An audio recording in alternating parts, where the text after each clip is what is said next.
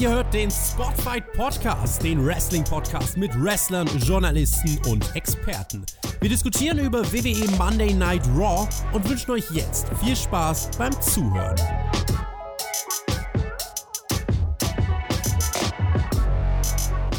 Ein großer Schneesturm der hätte beinahe dafür gesorgt, dass Raw in Salt Lake City abgeblasen worden wäre. Also keine Sorge, bei euch ist kein großer Schneesturm. Die Show fand aber trotzdem statt und deswegen gibt es selbstverständlich auch unsere Review dazu. Ihr hört den Spotfight Podcast. Mein Name ist Tobi und bei mir, um Team Edeltoaster zu komplettieren, ist der Björn. Hallo. Hey, yo, Meister zusammen. Da hat mir Spotfight für kurz Moment die Hoffnung gegeben, dass Raw ausfällt und ich damit heute frei habe. Äh, ist dann leider nicht so gekommen. Äh, nicht, weil ich, nicht umge weil ich ungern mit dir aufnehme oder nicht gerne über War rede, so ist es nicht, aber in den Prüfungsstress hätte ich gerne den Abend trotzdem noch genutzt zum Üben. Aber naja, für euch bin ich natürlich trotzdem hier, über, ja, endlich mal was, naja, halbwegs Positiveres zu sprechen als die letzten Male, als ich nur Smackdown reviewen durfte. Von daher, auf geht's! Wir haben äh, vielleicht als kleine Info noch vorher schon vor diesem Podcast den Nachschlag aufgenommen, also mein Vorschlag für euch Hört den Nachschlag. Da hat der Björn übrigens auch erklärt, warum er im Moment so viel lernen muss und was da überhaupt im Moment bei ihm los ist. Wir sprechen auch nochmal darüber, wo ist überhaupt Jonathan. Das Ganze gibt's zu hören bei Patreon. Lohnt sich. Über 500 Podcasts könnt ihr dort hören und noch vieles, vieles mehr. Dort ist auch die Raw Review direkt nach der Aufnahme online. Hauptkampf schon online. Also ihr macht damit nichts falsch. Schaut gern mal vorbei. Wir haben sogar über Fußball und Football gesprochen. Hi. Auch das noch. Also manche von euch werden sich das nicht vorstellen können, aber wir haben auch noch ein Leben außerhalb des Wrestlings. Glaubt man's denn? Vorbeigeschaut hat letzte Woche auch der Alex, mit dem habe ich über Raw gesprochen und das war eigentlich bis auf, ja, vielleicht so zwei, drei kleine Aussätze in dem Keller gar nicht mal so verkehrt und Raw eröffnete auch ähm, mit einem langen Rückblick nochmal auf das, was wir letzte Woche gesehen haben. Edge und Orton, das war ja eines der Angles, bei dem ich gesagt habe, da war ich emotional so investiert wie lang nicht mehr. Wie war das bei dir? Du warst ja letzte Woche nicht da. Ich war letzte Woche nicht da und habe tatsächlich letzte Woche auch kein War geschaut und ja. habe auch leider nicht eure Review hören können. Ich bin einfach nicht dazu gekommen. Habe mir natürlich aber auch Empfehlungen von vielen Twitter-Usern natürlich das äh, Segment mit Edge und Wendy Orton dann natürlich trotzdem auf YouTube gegönnt und mir angeschaut. Ähm, ja, war schön zu sehen. Dieses Star-Potenzial auch von einem Wendy Orton, der wahrscheinlich das erste Mal seit Ewigkeiten mir sowas wie Freude gemacht hat. Ähm, äh, ja, das im Ring zu sehen. Die beiden Promos waren echt ordentlich, waren cool. Bei mir hat es auch gescheppert und damit haben wir ja zumindest schon mal eine halbwegs ordentliche Storyline auf der Road to WrestleMania. Hype! Und Randy Orton begann dann auch hier Raw. Er kam heraus. Edge ist zu Hause, also man zählt auch, dass Edge nach dem Concerto verletzt ist. Und ich erinnere mich an Rusev und Lashley, die sich durch die Bühne gestürzt haben. Ähm, Pyrotechnik und Explosion und Totschlag. Die waren ja eine Woche später wieder fit wie ein Turnschuh. Also, hm, da macht man, was das angeht, zumindest jetzt auf jeden Fall mal was besser. Orton begann Raw mit einer Promo, dachte man zumindest, zog ordentlich Heat und sagte auch nichts bewegte sich ganz langsam und methodisch und die Fans booten ihn dafür aus. Die Leute in der Halle haben Orton eigentlich richtig gehasst. Und er meinte irgendwann so, ja, ich schulde den Leuten schon eine Erklärung. Wieder absolutes Pfeifkonzert, es wurde richtig laut gepfiffen, geboot und dann verging Zeit und es verging noch mehr Zeit, es verging noch mehr Zeit und am Ende hat er einfach gesagt, ich kann das nicht und ist gegangen. Björn, das war der Start von Raw. Zehn Minuten lang Randy Orton Pfeifkonzert. Ja, ich glaube, in der Halle hat das, glaube ich, richtig Spaß gemacht. Zu Hause vom Fernseher, äh, das habe ich tatsächlich dann noch live geguckt. Also ich habe die Hälfte live geguckt und die andere Hälfte mir dann heute nachher angeschaut, weil ich ja früh aufstehen musste. Ähm, war es dann doch doch sehr ermüdend, sage ich jetzt einfach mal so. Äh, ja, es war das Ziel, mit dieser Promo genau diesen Heat zu erzielen. Den hat er auch bekommen. Das hat auch gewirkt. Das war auch gut. Aber es war halt für die Leute vom Fernseher einfach viel zu lang. Äh, wenn du in der Halle bist und auch mitbuchen kannst und pfeifen kannst, dann macht das vielleicht wahrscheinlich noch ein bisschen mehr Spaß. Vom Fernseher hatte ich das einfach nur gezogen wie Kaugummi, so wie Wendy Orton sich die letzten Jahre für mich gezogen hat. Aber nicht versagen, äh, das war das Ziel dieser Promo und von daher möchte ich das jetzt auch gar nicht groß kritisieren. Aber für, für, für die Fernsehzuschauer doch sehr, sehr zäh. War vielleicht fast mehr so ein Hausshow-Angle, ne? Also da kannst du sowas Ja. bringen, um Heat zu ziehen. Für einen TV-Zuschauer, das dachte ich mir auch, das habe ich mir auch aufgeschrieben. Zehn Minuten einfach wie jemand im Ring steht und nichts sagt, ist zu lang. Das hat man nach fünf Minuten wirklich spätestens verstanden. Aber meine, wenn er man, dann wenigstens noch was gesagt hätte oder so halt, dann hätte man doch sagen können, okay, dann haben wir wenigstens in den 10 Minuten auch noch wenigstens ein bisschen Inhalt bekommen oder irgendwas halt so, aber im Endeffekt, ja, hat es ja nichts nach vorne gebracht, ne? Okay, hat Heat gezogen. Hype. die Fehde mit Edge ist, glaube ich, zeitlich aber schon langfristig ausgelegt. Also man baut dieses neue Comeback von Edge, dieses Comeback nach dem Comeback quasi auf. Er stellt seine Verletzung, hier wird nichts gerusht. Das hier war jetzt ein bisschen zu lang, aber es sollte halt, wie du es gesagt hast, es sollte halt diese ganze, äh, den ganzen Moment aus der letzten Woche nochmal aufgreifen und ausreizen. Das hat es getan, nicht ideal, aber trotzdem gut, dass man da nochmal Bezug genommen hat. Und ich glaube, diese aber wenn Fehde- man das so bookt, auch für die Fernsehzuschauer, ich meine, dann ist es ja wenigstens okay, wenn du danach halt ein richtiges Feuerwerk abbrennst. Das haben sie ja dann auch getan. Ein ja, blondes Feuerwerk. Äh, in der letzten Woche. Lana gegen Liv Morgan. Das war genauso schlimm, wie man sich's vorgestellt hat. Und weil das so gut ankam, dachte sich WWE, zeigen wir dasselbe einfach nochmal. Liv Morgan kam dann äh, heraus, nachdem Lana schon rauskam, äh, kleiner WWE-Technik-Botch oder äh, Technik-Fail. Äh, überall auf allen Titantrons stand Lana. Aber okay, lassen wir das mal äh, so stehen. Und das Match war dann, ja, beinahe eine Kopie aus der letzten Woche. Björn, ich weiß nicht so wirklich, was man dazu sagen soll. Also über das danach kann man ja noch reden, aber das Match selber, uff, nee. Ja, also ich meine, ich bin ja froh, dass ich das letzte Woche nicht gesehen habe, ne? Von daher war es ja für mich noch quasi frisch. Und dann dementsprechend war ich auch froh, dass es sehr schnell wieder vorbei war. Und äh, ja gut, also Lana im Ring muss wirklich keiner sehen und das hat man hier schnell schön abgefrühstückt. Von daher, für die Leute, die sich natürlich letzte Woche schon ertragen mussten, es tut mir leid. Immerhin die richtige Siegerin, aber die konnte nicht so wirklich lang feiern, denn Ruby Riot kam heraus. Comeback! Feierte ihre äh, Rückkehr, nachdem sie ja mit einer Schulterverletzung mehrere Monate ausgefallen ist. Und das war also, du hast halt Edge und Orton, wo der Turn auch ein Stück weit vorhersehbar war, aber du trotzdem denkst, ja, ist ein großer Moment und so weiter. Ruby Riot kam hier raus, turnte eigentlich, nachdem sie sich Liv Morgan fünf Sekunden angeschaut hatte, direkt gegen Liv Morgan, brachte sie mit einem STO zu Boden. Waren ja früher äh, Teammitglieder im Riot Squad. Lana freut sich, zeigte noch einen Facebuster im Nachgang. Ich fand's sehr vorhersehbar tatsächlich. Das war Edge und Orton nur in nicht ganz so gut, fand ich.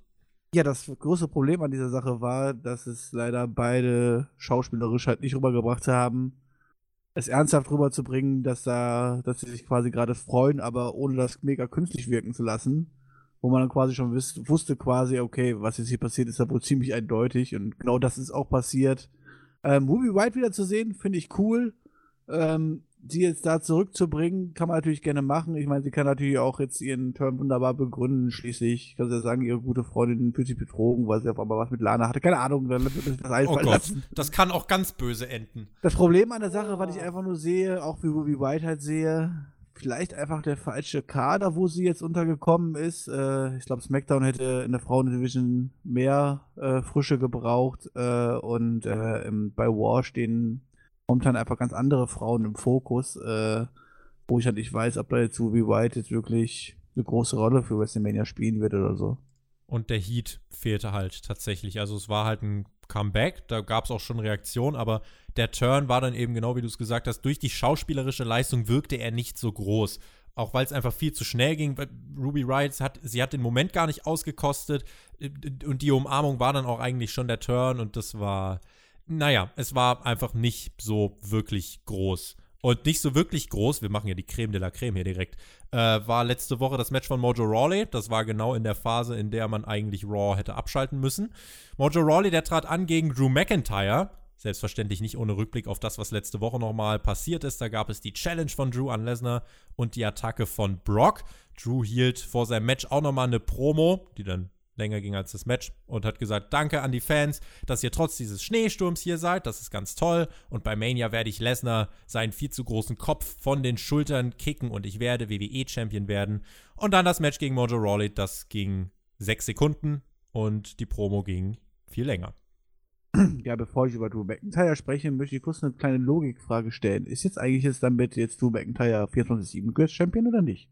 Der Titel stand nicht auf dem Spiel und hat McIntyre nicht im geringsten interessiert. Das ist doch ein 24-7 Gürtel, oder? Ja, und der ist McIntyre 24-7 egal. Wenn, wenn der sogar in einem offiziellen Match antritt, warum steht der nicht auf dem Programm? Und andere Frage ist, wo sind eigentlich die ganzen Clowns, die ihm hinterherlaufen und warum sind die nicht danach gekommen, äh, nach dem Match und haben die einfach gepinnt oder irgendwas? Also, mach doch irgendwas mit den Gürtel oder, oder bring halt einfach einen anderen Gegner dahin. Ich meine, wen Drew McIntyre da den Claymore Kick verpasst, welchen Geek, ist da vollkommen, vollkommen scheißegal, ja? Warum muss das mit dem 24-7-Champion äh, gerade machen? Das macht halt so viele Logiklücken auf. Und dann stellt halt sich Mojo Rawley letzte Woche noch hin und sagt: So, das mit dem hinterhergerennen ist egal, ich verteidige den nur noch in Matches. Das Match diese Woche bei Raw-Titel steht nicht auf dem Spiel. Ähm, ja, das ist halt. Das gut. macht halt einfach keinen Sinn. Deswegen nimm einfach einen anderen Gegner oder so halt. Es tut den Gürtel halt, ich meine, abwerten ist irgendwie komisch halt. Wie so, soll das sagt, denn dass so McIntyre sich nicht dafür interessiert halt so, ja, aber irgendwie ist es ja schon so, weißt du? Ich meine, warum nimmt den Drew McIntyre nicht einfach mit? Hat er keinen Bock auf Handgepäck oder was? Oder, ja, Der Gürtel Ahnung. wird damit nochmal also, überfahren. Ja, es ist halt einfach, macht halt keinen Sinn halt so, ne? Ansonsten zu McIntyre, ich freue mich, äh, dass er als Rumble-Sieger äh, äh, genommen worden ist. Ich habe damit ja ehrlich gesagt nicht so gerechnet gehabt, obwohl der Aufbau ja schon irgendwie so ein bisschen darauf hindeutete, wenn man das wirklich verfolgt hat. Ähm, aber es hat mir trotzdem gefreut, dass man ihnen den Schritt gibt und sowas halt so und bin gespannt, was man daraus macht und ja, das Wichtige ist, wie das Follow-up ist. Ich meine, One-Besieger zu sein, ist das eine, ein gutes Follow-up zu haben, ist das andere. Fragt man zum Beispiel Shinsuke Nakamura oder so. Ähm, von daher bin ich jetzt noch nicht so hype wie viele, viele andere. Und das größte Problem, was ich einfach mit Drew McIntyre momentan habe, ist, Warum soll ich denn auf einmal zujubeln und warum ist das jetzt auf einmal mein Held? Und, und warum sagt er sowas wie schön, dass ihr Fans jetzt da seid? Das passt ja, nicht. Das ey, vor einem Monat nicht. sollte ich den noch ausmunden, also weil es der größte Arschloch der Welt war und jetzt einfach so von, nur weil er den Rumble gewonnen hat oder was ist das jetzt mein Held, weil er gegen Lesnar geht oder was und jetzt muss ich ihn zujubeln, das, das verstehe ich halt noch nicht. Ich meine, das kannst du verkaufen, aber erzähl es dann halt auch bitte und das hat die WWE halt bis jetzt ja vollkommen vergessen. Sie haben halt ihnen den One-Besieg gegeben und so. Und ja, das hat ihn bei den Fans overgebracht und anscheinend reicht das auch vielen Leuten in der Halle, ihn zuzujubeln und so. Mir persönlich, ähm, ich freue mich, ihn in der Rolle zu sehen und so weiter halt so, aber mir fehlt halt der komplette Inhalt dabei. Verflixter Anspruch. Ja, äh, es ist halt, dieses Character Development von Drew McIntyre ist nicht ideal. Es ist nicht komplett schlecht, aber, also tatsächlich hier diese Promo fand ich auch nicht gut. Also, wenn sich Drew McIntyre da rausstellt und erstmal sich bei den Fans bedankt, dass sie es in die Halle geschafft haben und hey, ich stehe im Titelmatch, das passt gar nicht zu diesem Scottish Psychopath, der einfach nur brutal alle vermöbeln will. Das ist, das ist zu kuschelbärmäßig und das passt irgendwie nicht zu Drew McIntyre und ich hoffe, er wird. Ja, vor die 180-Grad-Wende von Out of Nowhere halt so, weißt du? so ohne ja. irgendwas zu erzählen, was passiert ist oder keine Ahnung was.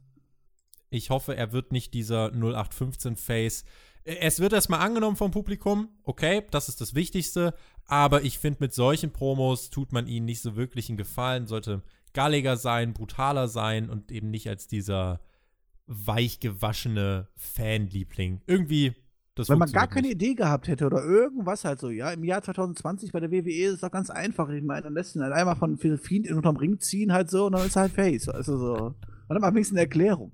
Es ist der menschgewordene Heel-Face-Turner geworden. Ja. Unfassbar. Machen wir weiter bei Raw. Es gab ein richtig großes Six-Man-Elimination Tag Team Match. Kevin Owens und die Viking Raiders traten an gegen Buddy Murphy und die AOP Samoa Joe. Der war ja letzte Woche mit einer Gehirnerschütterung aus dem Match äh, ja nicht nur rausgeschrieben worden, die Verletzung war legit und im Moment heißt es, ja, Gehirnerschütterung, aber man weiß eben nicht, wie lang Joe fehlen wird. Seth Rollins, der steuerte in, sie, äh, in diesem Match sein Teil zur ersten Eliminierung herbei. Curbstomp außerhalb des Rings gegen Eric, ohne dass der Ref es bemerkte. Ivar hatte sich am Arm verletzt, weil er sich mit vollem Karacho gegen das LED-Board am Ring geschmissen hat. Und dann war Kevin Owens so ziemlich allein und die drei Heels dominierten gegen Owens. Aber trotzdem schaffte der es irgendwie, sein Comeback zu inszenieren. Die Fans feuerten ihn an. Buddy Murphy wurde als erster eliminiert. Akam bekam einen Stunner ab. Auch er wurde eliminiert. Und Owens hat dann allein ziemlich Stimmung gemacht und dieses Stable von Rollins ähm, schon zerpflückt eigentlich im Alleingang. Nearfall dann noch gegen Razor nach der Senton Bomb. Äh, aber Rollins lenkte Owens ab. Razor zeigte zwei, Stein, äh, zwei Spinebuster und so verlor Owens dann knapp nach diesem 3, eigentlich 4 gegen 1 und dieses Match ging über 22 Minuten und die Heels schaffen es nicht, ihre Dominanz auszuspielen. Ja, weil sie mal wieder 10 Minuten lang nicht in der Lage sind, bei einem 3 gegen 1 irgendwie ja, stark zu wirken und diesen Gegner einfach zu besiegen. Ja klar, am Ende haben sie es doch noch geschafft und natürlich möchte man uns erzählen, dass Kevin Owens das Face sich da durchkämpft und aber am Ende sehen halt einfach ja für mich gar keiner groß wie als Sieger aus. Klar ist das ein weiterer kleiner Aufbauschritt für Kevin Owens und so weiter. Aber am Ende sehen halt vor allem die Heels halt wieder aus wie, wie Deppen halt so. Auch wenn sie am Ende natürlich dann noch gewonnen haben, aber ähm, das Wie ist halt immer dasselbe Spiel halt so. Und das ist halt dieses 0815 WWE-Erzähle, äh, was man bei solchen Matchansätzen quasi eh schon immer erwarten kann, wenn es solche Animation-Matches gibt oder so.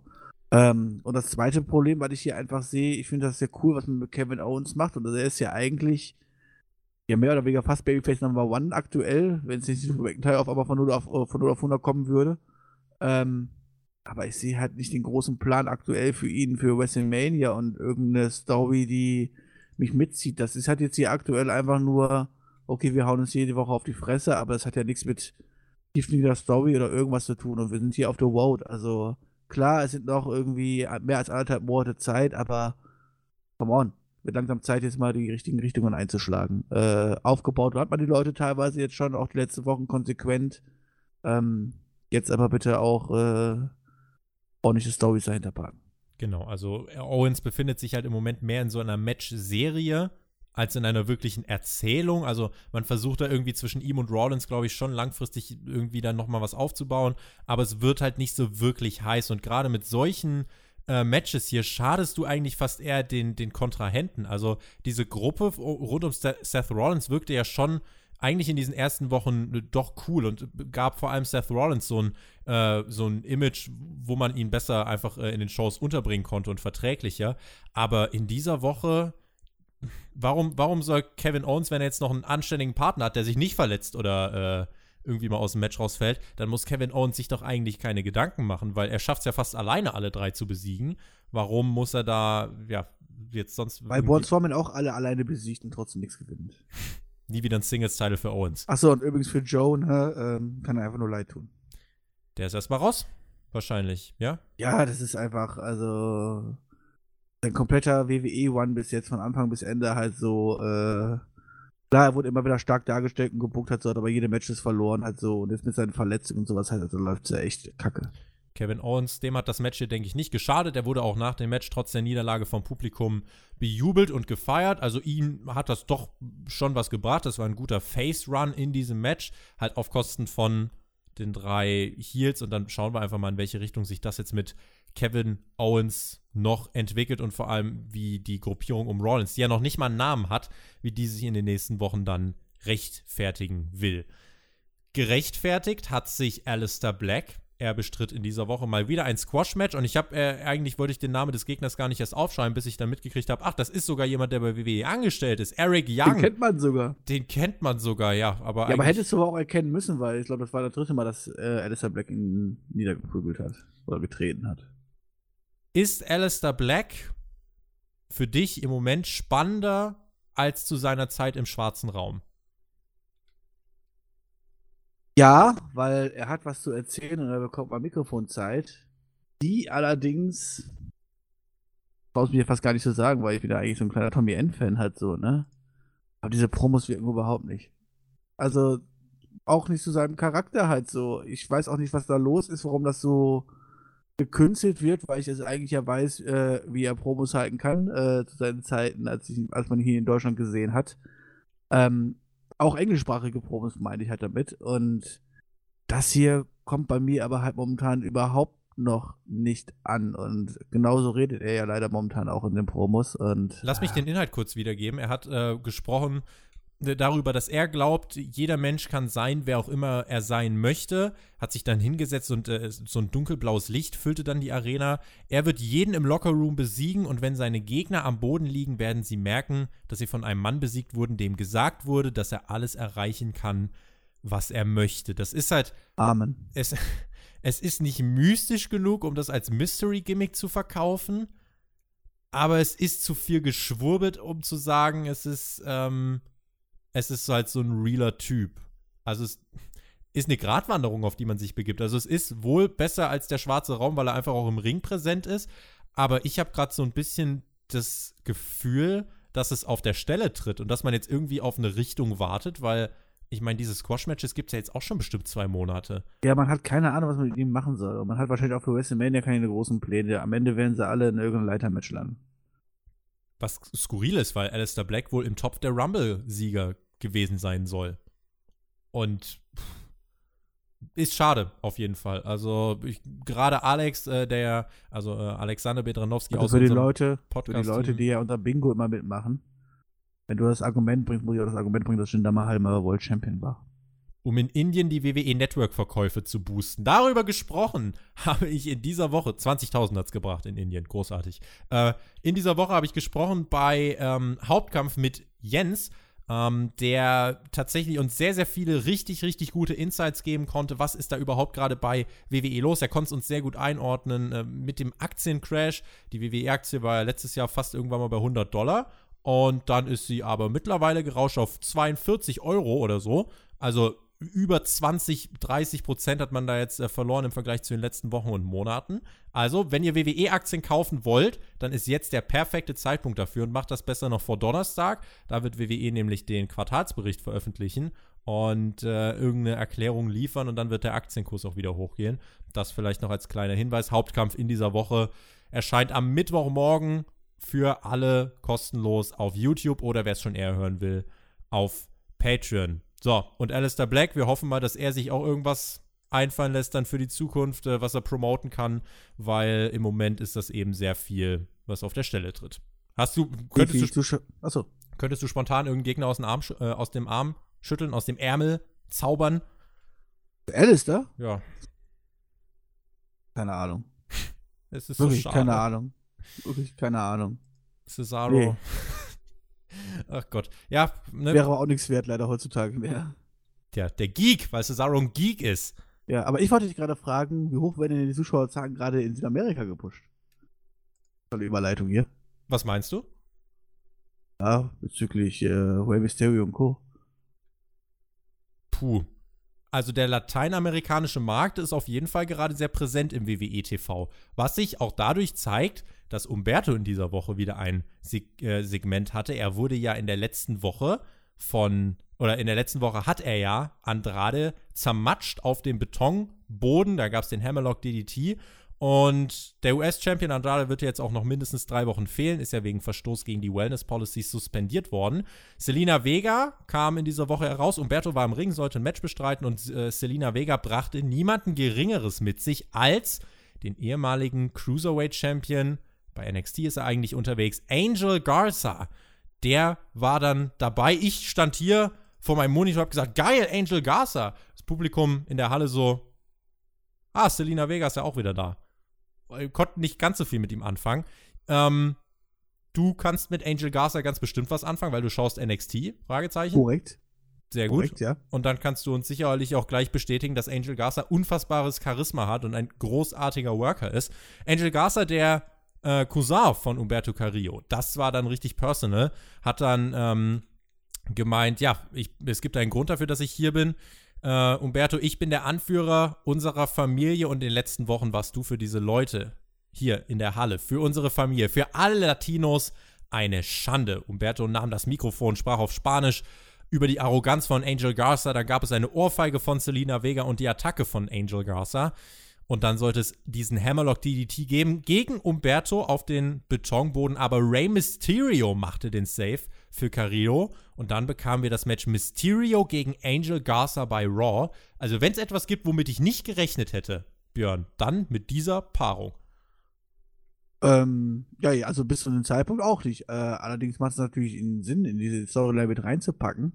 Und hier muss man die WWE auch nochmal loben. Hier baut man ja quasi auch seit Wochen genau dieses auf. Und äh, jetzt hat man hier ja den nächsten Faden quasi reingebracht und ähm, was natürlich absolut passend ist. Und äh, ja, von NXT kenne ich ihn natürlich und ähm, ich weiß, was er drauf hat. Mein Problem ist halt einfach so, dass ich halt mit diesen zwischenzeitlichen Spanisch-Gelaber und so halt, das, das was mich halt einfach immer benervt hat so.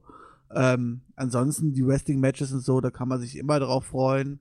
Wir haben hier eine Storyline, die sogar mehr als äh, zwei Fädenstränge hat, ähm, worauf man sich äh, ja, mittlerweile echt freuen muss.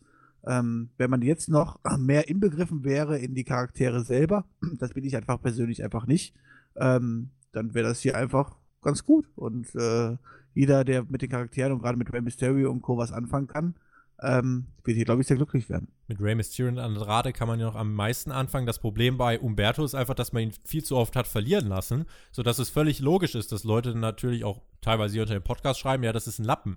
Ich halte ihn weiter für wirklich jemanden, der viel Potenzial hat, auch gerade zu seiner Zeit ähm, bei Lucha Underground mit Maske und so weiter. Der Typ war richtig, richtig cool. Das mit dem Spanisch hier kann man, finde ich, geteilter Meinung sein. Auf der einen Seite natürlich, man versteht nichts und denkt sich, Leute, was macht ihr denn jetzt eigentlich? Auf der anderen Seite, es ist schon ein reales Element irgendwie, dass man sagt, ey, okay, ist dem, korrekt, ja. dem ist jetzt gerade mal völlig egal, äh, was die Zuschauer denken, das ist gerade personal und deswegen flucht er den auf Spanisch an. Und ganz ehrlich, äh, wenn jemand, der Spanisch als Muttersprache hat, das ist wie bei Asuka. Äh, wenn du in deiner Muttersprache aggressiv wirkst, kommt das viel besser rüber von der Emotion, als wenn du gekünsteltes Englisch sprichst. Und deswegen, das ist ein Element, was. Da würde ich auch nicht widersprechen, sage ich ja. Das Ja. ist halt eine Geschmackssache, ne? Genau. Und das hat Ja. hier ganz gut funktioniert. Ähm, wir fragen uns dann gleich mal, ob das der Main Roster Call-Up von Angel Garza war. In jedem Fall das Match gegen Mysterio, für einige ja durchaus auch ein Dream-Match. Also es ist ja durchaus, Garza hat ja auch äh, mit seiner Familie äh, einen großen, großen Hintergrund im lateinamerikanischen Wrestling. Und Garza zeigte auch das Gimmick mit seiner Hose, was er ja hier äh, bei Raw gemacht hat, was er auch bei NXT eigentlich immer macht. Leider auch hier nicht so wirklich Reaktion, weil das Publikum nicht ganz viel mit ihm, nicht ganz so viel mit ihm anfangen konnte. Aber wie ich fand, hat er sich dann sehr intensiv äh, reingearbeitet, einmal eben mit seiner Arbeit im Ring und auch äh, generell hat er nicht viel falsch gemacht, weil diese charismatische Körpersprache, technisch saß alles wirklich sehr gut, sowohl in der Offensive als auch beim Wird so viel Selling. gecallt. Es wurde viel gecallt. Das, ja, ist halt die Sache. Also ist mir schon lange nicht mehr so aufgefallen, wie in diesem Match, was hier gecallt worden ist und wie offensichtlich auch und so. Äh, aber da werden sie ja auch noch hinkriegen. Das werden, sie, das werden sie auch noch hinkriegen, hoffen wir auf jeden Fall. Mysterio setzte dann zum 619 an Selina, zog Garza aus dem Ring. Mysterio wollte einen Dive nach draußen zeigen, machte das auch, hat sich dann mit Selina Vega angelegt. Garza hat das genutzt, um Mysterio hinterrücks zu attackieren, zeigt den DDT auf den Betonboden und auf einmal die Ringglocke ertönt und das Match ist vorbei. Disqualifikation. Aus dem Nichts. Ich hatte Bock auf das Match. Und dann war's Ja, vorbei. aber die Tier auf dem Ringboden ist verboten. aber warum? Warum eigentlich? Da- Das ist. Du kannst einen Gegner gegen eine Stahltreppe werfen, Ja, aber das ist kein Problem. Auch aber gegen die Barrikaden und äh, über Tische, durch Tische und so, das ist kein Thema. Das Turnbuckle-Pad kannst du auch freilegen und den Gegner reinwerfen. Gegen den Ringpfosten. Aber bloß nicht auf den Hallenboden. Äh, klar, der war freigelegt und da ist Betonboden, aber ich wüsste nicht, in welchem, ist gut, es gibt kein WWE-Regelbuch, aber ich wüsste nicht, in welchem, äh, in welcher Regularie das irgendwie so festgelegt ist. Hat so ein bisschen für mich am Ende die Luft rausgenommen und ich dachte mir so, what? Nichtsdestotrotz fand ich trotzdem Ja, war aber das soll ja auch noch nicht der Höhepunkt sein, das Match, ne? Das hoffen wir, werden wir ja noch erleben. Von daher ist ja Genau. gut, wenn man es dann irgendwann unterbricht einfach. Genau. Nichtsdestotrotz fand ich trotzdem das Match gut. Das hat Spaß gemacht. Ich fand es vor allem als Debüt für Angel Garza ähm, auch passend. Ich hoffe einfach, dass in den nächsten Wochen noch die Reaktion aus dem Publikum dazu kommt. Das ist das, was mir ein bisschen gefehlt hat. Bei NXT ist jetzt Jordan Devlin als Cruiserweight Champion unterwegs, hat ja bei Worlds Collide den Titel gewonnen. Also Angel Garza braucht man nicht zwingend, weil du auch mit Leo Rush und so weiter viele talentierte Leute da hast. Aber man muss jetzt auch wirklich was damit machen. Also Angel Garza ist jemand, aus dem man viel rausholen kann, wenn der in zwei Monaten dann wirklich äh, hier komplett von der Bildfläche verschwindet und man keine Ideen mehr für ihn hat, dann wäre es schade. Glaubst du, das war das Main Roster Caller von Angel Garza? Und wie hat dir das Match und dieses Segment insgesamt gefallen? Zumindest war es ja vorübergehend der Call-Up. Das mit Sicherheit, nämlich genau für diese Storyline. Und äh, dann kommt natürlich ganz darauf an, wie er beim Publikum einfach auch zieht, ne? Und ähm, daran wird die WWE sich orientieren. Wenn da nichts groß kommt, dann wird er wahrscheinlich auch nach dieser Storyline ganz schnell wieder verschwinden. Ansonsten vielleicht bekommt er seine Chance. Ich bin gespannt, was vor allem das jetzt bedeutet im Hinblick auf WrestleMania. Ein Tag Team Match, so Umberto und Rey Mysterio gegen Andrade und Angel Garza. Sowas kann man auf jeden Fall mal langsam in die Wege leiten. Das hat auch Pay-Per-View-Kaliber. Das wird auch von dem, was im Ring passiert, glaube ich, richtig, richtig gut. Und von daher, es gibt hier viel mehr Pluspunkte als Minuspunkte. Das Einzige ist Ja. halt wirklich das Finish, was man hier jetzt ein bisschen kritisieren kann. Ähm, aber ansonsten, diese 13 Minuten Match und das gesamte Angel Garza Debüt sehr gut reingepasst. Und man hat vor allem gut improvisiert. Also, ich glaube, Angel Garza hätten wir nicht gesehen, wenn Andrade nicht suspendiert worden wäre. Da kannst du wahrscheinlich recht haben. Ja, da kann er wahrscheinlich froh sein, dass der Mann den Drogen nicht widerstehen konnte. Charlotte Flair kam heraus und äh, sie hatte ein großes Announcement auf Lager, nachdem wir ja letzte Woche nicht Die erfahren. kann Botex nicht widerstehen. Die kann auch, ja, die kann auch nicht widerstehen. Aber Botex steht leider nicht auf der Dopingliste, ne?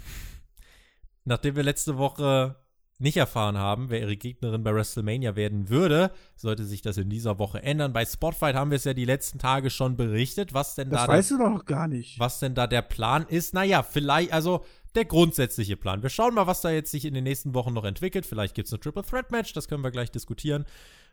In jedem Fall, Charlotte sprach darüber, dass sie den Raw und SmackDown Women's Championship Titel schon gehalten hat und Becky Lynch und Bailey hat sie auch schon besiegt. Und dann ertönte die Musik von Rhea Ripley. Jerry the King Lawler. Sorry, das. Jerry the King Lawler meinte erstmal, who is this? Und ich hab mich Tiere. Junge, ja, der hat, Der- der, der, hat die letzte Woche nicht verfolgt. das war schon im Frauenrumble, war Jerry the King Lawler furchtbar, weil Bianca Belair hat, jemand, hat dann ihre Haare benutzt, um jemanden zu schlagen und er, what is she doing with her hair? Das ist ihr Gimmick, Junge! What the fuck, Alter? Äh, Ich finde, dann lass ihn doch bitte einfach nichts sagen. Rhea Ripley, der Big Deal der Women's Division, einer der größten Women's Stars der Zukunft, kommt raus und er fragt erstmal, who is this? Junge! Mann, nervt mich. Rhea kam heraus, sie wirkte wie ein Star. Es gab auch NXT, Chance und Rhea meinte, ey, genau, du hast Becky Lynch besiegt, du hast Bailey besiegt, aber du hast mich noch nicht besiegt. Ich habe sogar schon dich besiegt. Und Charlotte verließ dann ohne Kommentar den Ring. Rhea Ripley hielt ihren NXT Championship Titel in die Luft. Heißt ja nicht mehr NXT Women's Championship. Und ist das das Match, was wir bei WrestleMania bekommen? Oder wer könnte denn da noch eine Rolle spielen, Björn? Nee, also es wurde ja schon angekündigt, dass Charlotte jetzt äh, am Mittwoch bei NXT auftauchen wird und sich zu der Herausforderung stellen wird. Ich gehe davon ganz aus, dass sie sagt, so, ne, hab ich keinen Bock drauf, NXT interessiert mich nicht und dann gibt's einfach Charlotte gegen Bailey und es ist alles total langweilig. Nee, Quatsch, du willst natürlich nicht laufen. Ich meine, wir gehen ja mal alle davon aus, dass sie am Mittwoch dann auch diese Herausforderung offiziell annimmt. Hat sie hier an den Abend nicht gemacht. Ähm, ja, ich finde die Idee erstmal sehr, sehr gut, äh, weil das bringt natürlich Rhea Ripley äh, mehr als eine Stufe nach oben quasi mehr oder weniger im Main Roster Debüt dann richtiges Main Roster Debüt, was Singles Matches angeht und so weiter, aber auf WrestleMania Card zu feiern, äh, das ist glaube ich nicht so verkehrt. Ähm, und was auch NXT weiter pushen wird, auch Bekanntheitsgrad und sowas hatte. So, also da macht man momentan von WWE-Seiten einfach super viel richtig. Ich bin eh großer Rhea Ripley-Fan. Ich freue mich da sehr drauf. Äh, hoffe natürlich, dass sie dann am Ende dann auch ihr, ja Gold ist es ja nicht, es ist Silber oder so, ne? Ähm, verteidigt. Ihren Titelgurt. Glaubst du denn, ähm, dass Bianca Belair da noch eine Rolle spielen kann? Weil was jetzt so ein bisschen in den Hintergrund geraten ist, das vielleicht stört mich so ein bisschen. NXT Takeover Portland ist in zwei Wochen. Großer NXT Pay-Per-View. Der erste jetzt dann wirklich in diesem Jahr, wenn wir jetzt mal Worlds Collide rausnehmen.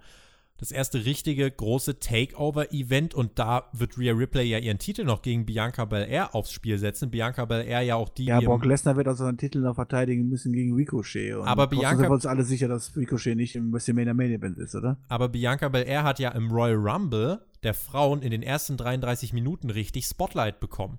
Und insofern, also, ich hätte auch nichts gegen ein Triple Threat Match.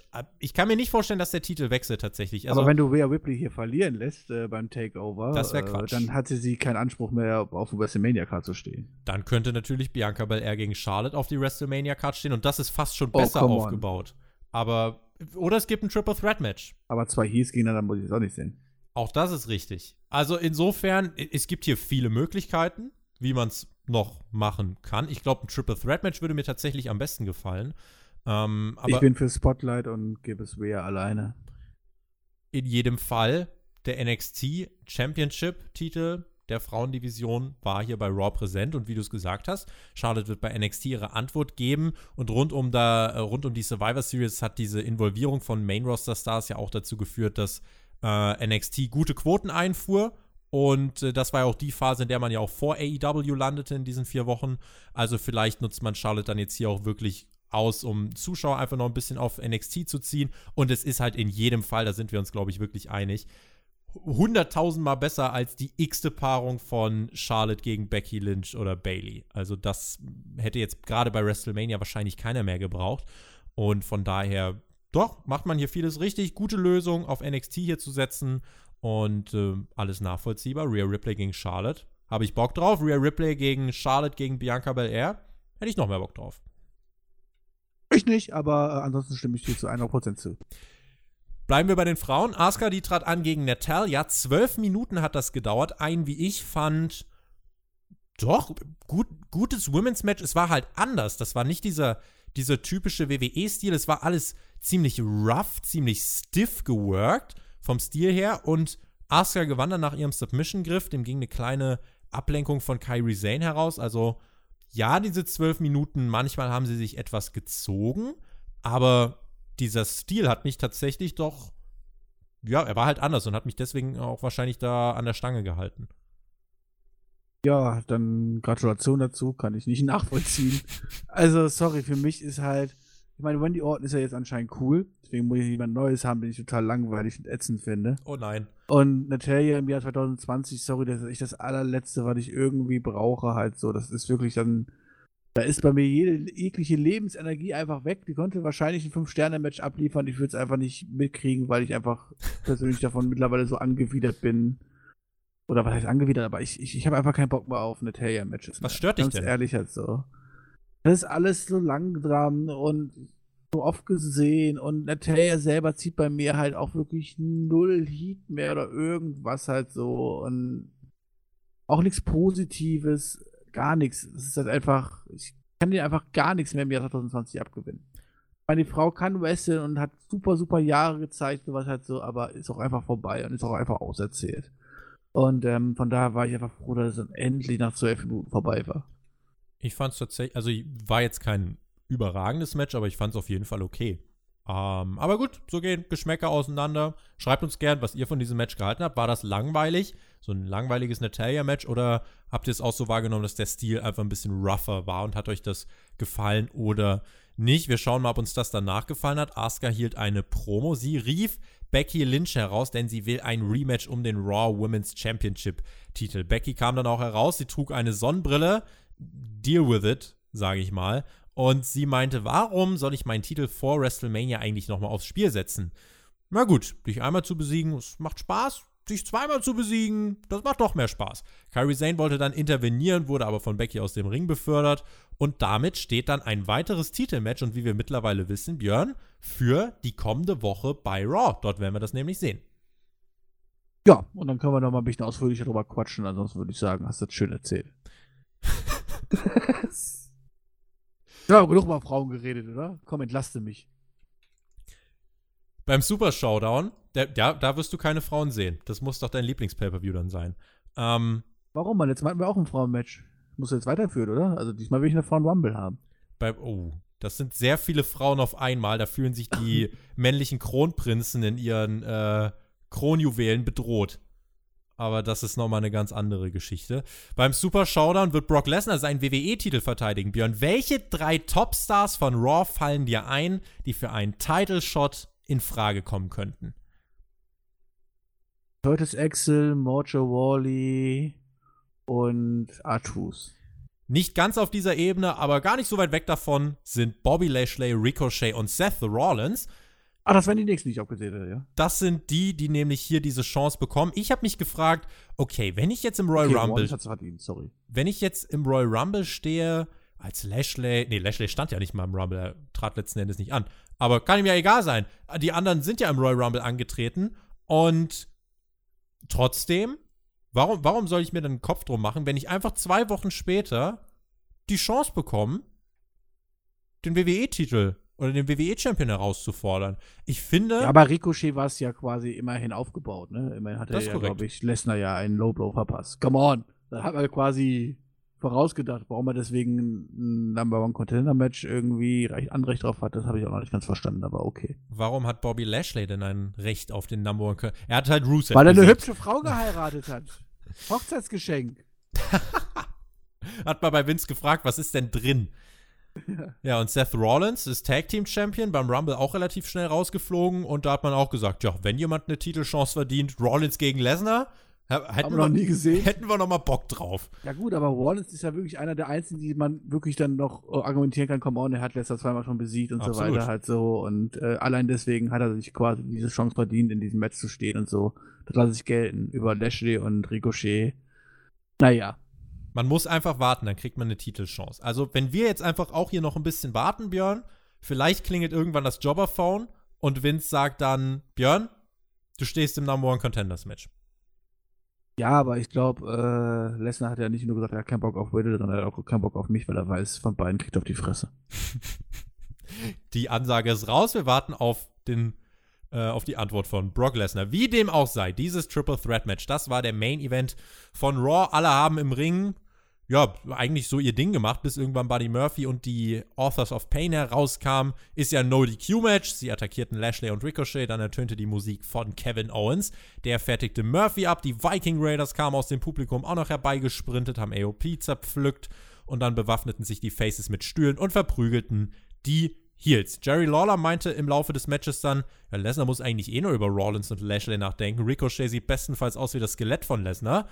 Was will der kleine Bengel denn da eigentlich? Und spätestens ab diesem Zeitpunkt sollte jeder verstanden haben, worauf dieses Match denn ähm, ja, hinauslaufen sollte. Es gab noch einige Spots und am Ende war es dann Ricochet, der den 630 durchgebracht hat nach 13,5 Minuten. Das Ende war dann so ein bisschen gerusht, fand ich. Da war auch wieder ein bisschen viel Calling dann zu hören. Ricochet gewann dann das Match. Er tritt beim Super Showdown in Saudi-Arabien gegen Brock Lesnar an. Und apropos Brock, der stürmte heraus, zeigte seine 5 gegen Ricochet, Statement made, Björn. Ricochet versus Lesnar in Saudi-Arabien. Jungs, kauft euch das WWE Network, wenn ihr es noch nicht habt, denn sonst werdet ihr dieses Match nicht sehen und dann werdet ihr nicht den zukünftigen äh, WrestleMania Main Eventer Ricochet sehen. Nice try. Das, Das ist mit doch der Promo üben wir noch mal. verkaufen möchte die nächsten Wochen, oder? Das ist schwierig overzubringen, tatsächlich. Das ist, das ist sehr schwer. Ähm, gut, also ganz ehrlich, äh, das Positive. Es wird dieser Wird nicht lange dauern, mal in Saudi-Arabien das Brock Lesnar Match oder Drei was? Minuten. Es dauert halt wirklich nur drei Minuten. Das Positive hieran Warum ist, sollt, also ich glaube, ich glaube eher 20 Sekunden. glaubst du echt noch kürzer? Ja. Boah. Alter, der hat Kofi Kingston in 10 Sekunden abgefertigt. Und will seinen Flieger nach Hause haben. Und er will seinen Flieger nach Hause haben. Der wird ein schöner Opener sein. Dann fertigt der Ricochet ab und dann war's. Also ich versuch's. Man wird natürlich in Saudi-Arabien, ich kann mir vorstellen, dass man irgendwie so ein Upset teasen will. Man wird auch diesen Lowblow irgendwie nochmal aufgreifen. Und das vielleicht, wenn es drei Minuten geht, wären das auch ganz lustige drei Minuten. Aber es wird halt mitnichten irgendwie spannend.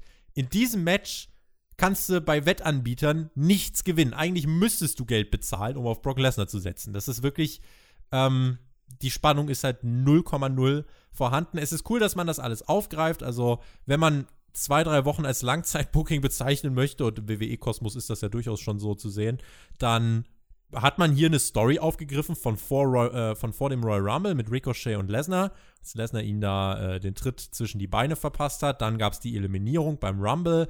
Und nun läuft es also auf dieses Titelmatch hinaus. Man kann WWE unterstellen, dass sie mal drei Wochen vorausgedacht haben.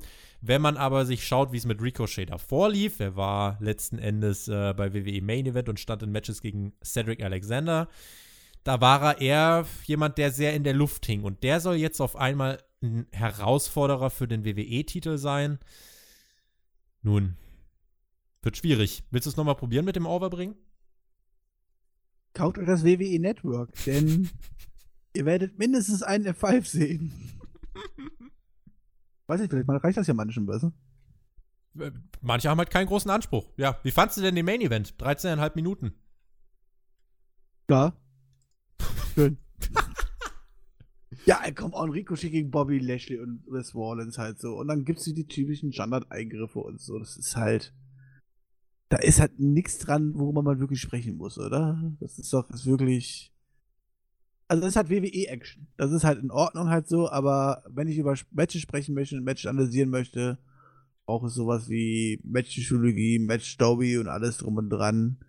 Das ist nicht das ABC-Programm, was die WWE uns dann hier in so einem Main-Event liefert. Dafür haben wir die Pay-Per-Views und gute Matches äh, Da können wir dann gerne über die Matches sprechen und diese pflücken, aber in dem Fall ist das ja nichts anderes außer ein, ein, ein Mittel, um die Story weiterzuführen. Ein solider TV-Main-Event. Ja, Leute, ich habe es versucht, aber Björn möchte nicht. Und von daher haben wir eigentlich damit Raw auch tatsächlich schon durch. Was machen wir aus dieser Ausgabe? SmackDown war ja eher ungeil. Raw dagegen fand ich mal zumindest auf jeden Fall deutlich besser. Ja, also ich werde mir auf jeden Fall weiterhin Brock Lesnar als ähm, Vorbild nehmen. Hoffe, dass ich das auch dann irgendwie dann in zehn Jahren, soweit ich geschafft habe, hier in diesem Podcast, dass ich einfach nur noch ab und zu in die Podcasts eingeflogen komme, kurz in Mutual Rage und wieder gehe, weißt du, so Kurzauftritte und dafür aber viel, viel Geld kassiere. Ähm, aber Lesnar bisher bei jeder Raw-Ausgabe dieses Jahr da. Ja, muss man ja auch einfach mal loben, ne? Also Leute, die ja immer sagen, der Champion wäre ja nie da und so, ist ja schon in Ordnung hier. Also ich möchte, das war auch nur Spaß gemeint, ist halt so. Ähm, ja, ansonsten war es eine gute, gute. Also ich meine, das Problem ist halt so, ich komme halt, aus, komm halt aus dem Smackdown-Kosmos jetzt, weißt du, die letzten zwei Wochen. Und letzte Woche durfte ich War ja nicht gucken. Und ähm, ja. davor die Wars waren, äh, War-Ausgaben waren ja schon sehr ordentlich und man hat langsam angefangen, Sachen aufzubauen. Das tut man hier konsequent weitermachen mir fehlt halt außer diese Orten und äh, Edge-Storyline noch, ja, die, die, die richtige, wo ich sage, ey, das hype mich so richtig auf WrestleMania. Da haben wir jetzt die eine Storyline, das war's aber. Alles andere ist so, fühlt sich so an wie Übergangsstorylines, aber noch nicht für das, was ich auf der WrestleMania-Card unbedingt sehen möchte. Von daher ist da noch viel Entwicklungspotenzial. Ähm, war aber okay und ordentlich. Also kann man für eine Weekly so machen es fehlt halt so dieser eine ganz große Moment. In der letzten Woche hattest du ja den Concerto äh, gegen, gegen Edge von Orton. Sowas hat halt jetzt in dieser Woche gefehlt. Aber trotzdem, Raw ist auf einem guten Weg, weil Geschichten. Wir hatten Ruby White Comeback, Mann. Ja, versucht das mal zu promoten. Das ist wie auf wie der Main Event vom Super Showdown. Wird schwierig.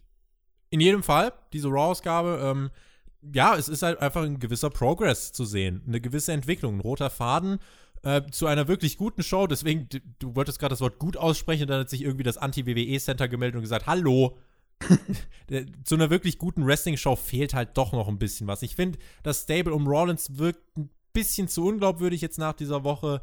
Drei Stunden für eine TV-Show ist auch nicht ganz einfach zu füllen und deswegen haben wir halt auch viel Füllmaterial. Overall aber eine Raw-Ausgabe, mit der ich zufrieden bin, die konstant und konsequent auf der Road to WrestleMania jetzt die Dinge vorantreibt. Mit Angel Garza und Rhea Ripley haben wir jetzt noch zwei neue Komponenten reingebracht bekommen. Es gab das Comeback von Ruby Riot und insofern eine doch okay, beziehungsweise solide Raw-Ausgabe. Fürs Gut bleibe ich weiter zu anspruchsvoll, aber das ist in den letzten Wochen doch eine deutliche Steigerung im Vergleich zu dem, was wir im Herbst gesehen haben. So kriegen wir doch so ein bisschen diese WWE-Depression wieder aus dem Knochen. Und jetzt komm, es ist Mania-Season.